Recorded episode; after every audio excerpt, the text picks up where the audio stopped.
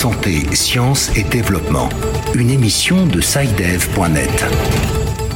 Bonjour et bienvenue à cette nouvelle édition de Santé, Sciences et Développement, le magazine scientifique de SciDev.net en partenariat avec votre radio.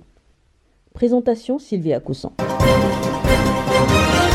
Au menu cette semaine, l'Afrique francophone peine à valoriser et à exporter ses innovations technologiques hors du continent en raison de sa quasi-absence aux grands rendez-vous mondiaux consacrés aux technologies. Illustration dans ce magazine avec les difficultés à émerger des startups au Togo entre autres. Au Gabon, l'absence de pratique dans l'enseignement des matières scientifiques dans les établissements scolaires a un impact négatif sur la qualité des cours dispensés. Certains enseignants s'en expliquent au micro de notre reporter. Au Sénégal, la production de blé sera bientôt possible. À l'ISRA, l'Institut sénégalais de recherche agricole, des chercheurs ont déjà mis au point des variétés de blé capables de résister aux conditions climatiques extrêmes. L'annonce suscite l'espoir d'une réduction de l'importation de cette céréale. Qu'est-ce que l'incontinence urinaire? Quelles en sont les principales causes et comment la traiter? Réponse dans la rubrique Kesako. Et puis la note de fin, comme d'habitude, ce sera l'agenda scientifique de la semaine.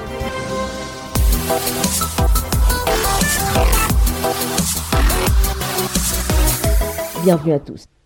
L'Afrique francophone montre de plus en plus son potentiel en matière d'innovation technologique. Malheureusement, elle peine à valoriser et à exporter ses innovations hors du continent, car très peu présentes dans les grandes rencontres mondiales consacrées aux technologies.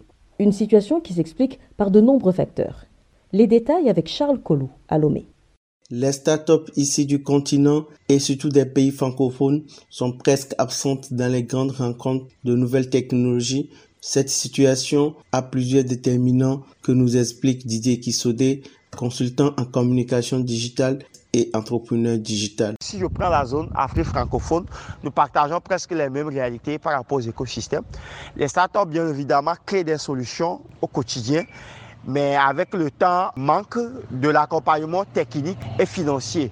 Il y a l'accompagnement technique que j'appelle souvent l'accompagnement structurel de nos États qui ne sont pas vraiment euh, à la portée des startups africaines. Ce qui fait que le jeune, par exemple, qui est invité en Angleterre pour une solution spécifique, aura du mal à avoir un visa, aura du mal, par exemple, à voyager pour aller là-bas. Non? D'après Bema Gado, directeur exécutif de l'organisation non gouvernementale Sciences et Technologies africaines pour un développement durable, la langue est aussi une barrière non négligeable. La langue internationale utilisée dans le business, c'est l'anglais. Et justement, les Africains francophones n'arrivent pas à pouvoir suffisamment exploiter leur potentiel en anglais pour pouvoir présenter leurs innovations technologiques. Les multiples innovations des entrepreneurs africains ne devraient pas continuer à manquer les grandes messes de la technologie. Selon Edouard Akakbolado, directeur du Centre de recherche d'invention et d'innovation technologique du Togo, des actions peuvent être menées pour changer la donne. L'OAPI doit protéger les innovations africaines à grande portée économique et que nos États mettent des systèmes en place pour pouvoir attirer des investisseurs, des financiers, des industriels afin que ces innovations africaines puissent rentrer en industrie, puissent être produites massivement et être compétitifs sur le marché national, international, puissent être exportées. Pour Didier Kissodé, il faut aussi mettre en place des mécanismes de financement locaux. Pour vraiment positionner nos startups, je que nous arrivons à avoir des fonds locaux mis en place par des champions locaux, des business angels qui veulent vraiment investir dans des startups locales. Pour l'atteinte des objectifs fixés par les États africains dans l'agenda 2063, la promotion de la science, de la technologie et l'innovation reste un important levier. Charles Colou, Lomé pour Santé, Sciences et Développement. Au Gabon, les matières scientifiques, à l'instar des sciences de la vie et de la terre, physique et chimie, sont dispensées de manière théorique, faute de laboratoires équipés dans la plupart des établissements scolaires. Selon certains enseignants, l'absence de pratique a un impact sur la qualité des cours dispensés aux élèves. Sandrine Gain nous en dit plus depuis Libreville. L'absence de la pratique dans les matières scientifiques selon les enseignants et autres acteurs du secteur de l'éducation secondaire au Gabon ne permet pas aux élèves de bien assimiler leurs cours étant donné que la pratique permet de fournir des exemples concrets aux élèves et de les préparer pour les études supérieures ou le marché du travail. Alors, faute de laboratoire et du matériel nécessaire, les enseignants sont contraints de trouver des astuces pour faire vivre aux élèves des expériences pratiques. Cette Cressel Pambo est enseignant de sciences physiques au lycée EPI de Libreville.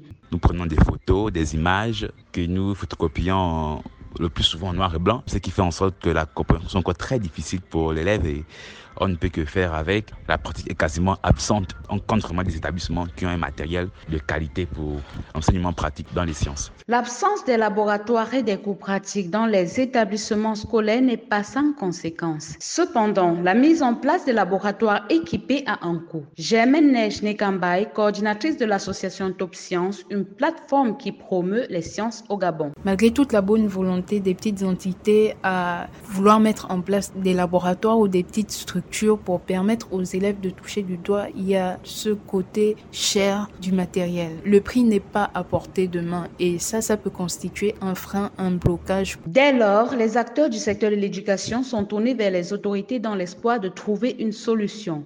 Neige.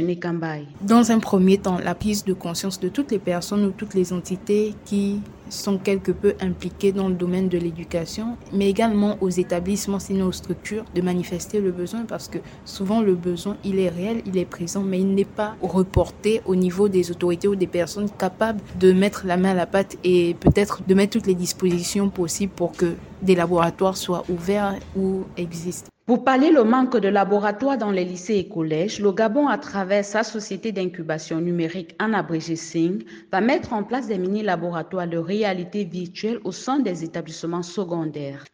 Gain, Libreville pour santé, sciences et développement. Au Sénégal, la production de blé sera bientôt possible. Les chercheurs de l'ISRA, l'Institut sénégalais de recherche agricole, ont annoncé la mise au point de nombreuses variétés de blé capable de résister aux conditions climatiques extrêmes. C'est un pas dans la volonté du pays de parvenir à une autosuffisance en blé et de limiter l'importation de cette céréale. À Dakar, la nouvelle est bien accueillie par les populations et les associations de consommateurs. Suivez le reportage de notre correspondant Girotop L'Institut sénégalais de recherche agricole a mis au point et homologué huit variétés de blé telles que Amat, Alioun, Amina, Abi. Ces variétés sont, d'après les expérimentations scientifiques, plus résistantes aux températures élevées. Progressivement, le Sénégal se positionne pour l'indépendance en matière de blé. Selon le professeur Saliou Ndiaye, enseignant-chercheur à l'École nationale supérieure d'agriculture au Sénégal, il faudra espérer au moins une décennie. Le blé reste quand même une nouvelle niche de production à exploiter, tout en étant raisonnable hein, dans les résultats à y attendre par rapport à la souveraineté alimentaire. Les échéances que les gens se donnent en matière agricole, recherche agricole, impact et production, sont parfois très courtes. Hein. Pour un plan d'action de ce type en agriculture, il faut être raisonnable, raisonnablement prendre 10 à 25 ans hein, pour espérer avoir des résultats très probants. Quelques citoyens rencontrés à Dakar apprécient. C'est une très bonne chose pour le Sénégal d'abord et aussi pour l'Afrique, vu que pratiquement le continent ne possède pas beaucoup de ressources. Et à chaque fois qu'il y a des crises au niveau mondial, l'Afrique a des problèmes d'alimenter sa population. Est-ce qu'on aura le temps d'exploitation? Quand est-ce que ces variétés de blé vont être euh, exploitées?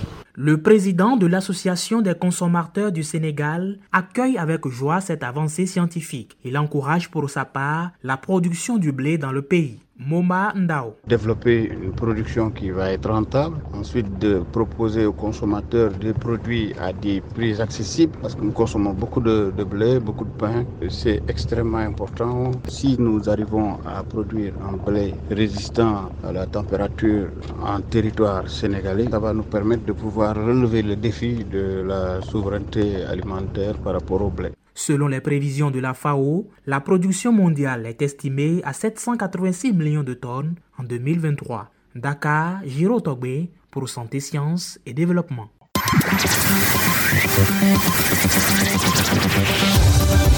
Kesako, qu'est-ce que c'est? Vos questions à la rédaction, les réponses de nos experts. C'est un auditeur de la Côte d'Ivoire qui nous pose la question de cette semaine. Je vous propose de l'écouter. Bonjour Saïd.net. Je suis Guy Eman Kwame. Je suis en Côte d'Ivoire, précisément à Boaki. J'ai une connaissance qui se plaint de ne pas uriner convenablement. Et c'est là que j'ai entendu parler de l'incontinence urinaire. Je voudrais savoir, qu'est-ce que c'est que l'incontinence urinaire? Quelles en sont les principales causes? Existe-t-il des facteurs qui favorisent l'incontinence urinaire? Et comment la traiter? Merci. Mettons le cap sur Abidjan pour retrouver notre correspondant ici à Kanguessan, lui qui s'est rapproché d'un spécialiste afin d'obtenir des réponses à la préoccupation de notre auditeur. Bonjour Isiaka. Bonjour Sylvie. L'incontinence urinaire est méconnue du grand public. Aussi, pour trouver réponse, explication et surtout obtenir des solutions à cette problématique de santé publique, j'ai sollicité les services de Dr Boka Méné du service d'urologie au CHU de Trècheville à Abidjan. L'incontinence urinaire, c'est la perte involontaire d'urine par les voies naturelles. Les continences urinaires surviennent surtout chez les femmes. On a également l'incontinence urinaire chez l'homme, mais c'est pas un signe qu'on voit couramment chez les hommes c'est surtout chez les femmes. Il y a euh, l'incontinence aussi chez les enfants, ce qu'on appelle l'énurésie. Les hommes également, mais ce n'est pas trop fréquent. C'est souvent euh, au moment où ils sont malades de la prostate qu'ils peuvent faire euh, l'incontinence urinaire ou même ils ont été opérés de la prostate, ils peuvent avoir donc l'incontinence urinaire. Le premier type, c'est l'incontinence urinaire d'effort c'est une incontinence urinaire qui survient lors des efforts physiques, lors d'activités. Il y a également l'incontinence par impériosité, caractérisée par le fait que quand on a envie d'uriner, si on ne se dépêche pas, on perd des urines. Et puis le dernier type, l'incontinence urinaire mixte. Les causes de l'incontinence urinaire sont diverses et la plus fréquente est le traumatisme musculaire et ligamentaire qui survient lors de l'accouchement. En effet, même si l'accouchement n'a pas été particulièrement traumatique ou compliqué, il provoque un étirement des tissus qui est souvent à l'origine d'une incontinence urinaire. Le vieillissement des tissus, en particulier après la ménopause, quand la femme ne fait plus les règles. Il y a aussi les efforts physiques intenses, en particulier ceux qui provoquent une augmentation euh, importante et ou brutale de la pression au niveau du ventre ou au niveau de l'abdomen. Lors euh, de la pratique de certains sports, tennis, saut, de charge lourde, mais également en cas de constipation. On traite euh, l'incontinence euh, urinaire euh, selon le type.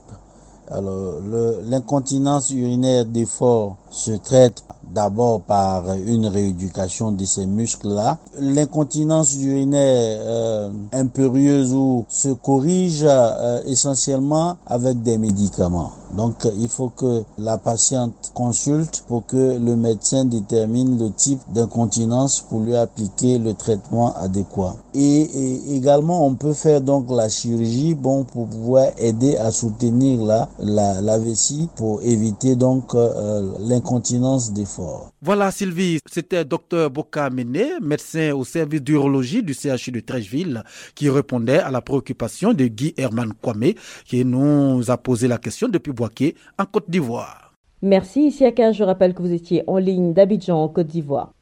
Chers auditeurs, si vous aussi souhaitez nous adresser une question, une seule chose à faire, envoyez simplement un email à l'adresse suivante podcast.sidev.net. Podcast s'écrit P-O-D-C-A-S-T et SciDev s'écrit S-C-I-D-E-V. Je répète, podcast.sidev.net. Vos questions et commentaires sont attendus à cette adresse à tout moment de la journée. C'est l'heure de découvrir les principaux événements scientifiques de la semaine sélectionnés par Virgile ici. Bonjour Virgile. Bonjour Sylvie, bonjour chers auditeurs. Quels sont les principaux rendez-vous scientifiques marqués à l'agenda cette semaine? L'Union africaine organise le 20 avril un webinaire sur la surveillance de la qualité de l'air en Afrique. L'objectif, c'est d'initier un dialogue entre l'Union européenne et l'Union africaine pour voir comment l'Organisation européenne pour l'exploitation des satellites météorologiques, EMETSAT, pourrait contribuer à l'objectif du programme Air Pur en Afrique. Plus d'informations sur le site www.au.int. La troisième édition du Cyber Africa Forum CAF se déroulera à Abidjan en Côte d'Ivoire les 24 et 25 avril. Le thème, enjeux, acteurs et partenariats, quelles solutions pour sécuriser la transformation digitale de l'Afrique? Le forum abordera cette année la nécessité de renforcer les partenariats multisectoriels et transnationaux en matière de sécurité numérique. Le 18 avril, c'est la journée internationale des monuments et des sites. Quant au 21 avril, c'est la journée mondiale de la créativité et de l'innovation. Et puis, la journée mondiale de la Terre sera commémorée le 22 avril. Voilà Sylvie, c'est tout pour cette semaine. Merci Virgile. Mesdames et messieurs, ainsi s'achève cette édition du magazine Santé, Sciences et Développement que je vous remercie d'avoir suivi. Rendez-vous la semaine prochaine pour une nouvelle émission, même heure, même fréquence. D'ici là, portez-vous bien. Cette émission est disponible en podcast sur le site sidev.net fr. Cette émission a été réalisée sur financement du CRDI, le Centre de recherche pour le développement international, un organisme public canadien. Le CRDI investit dans le savoir, l'innovation et les solutions afin d'améliorer les conditions de vie dans les pays en développement.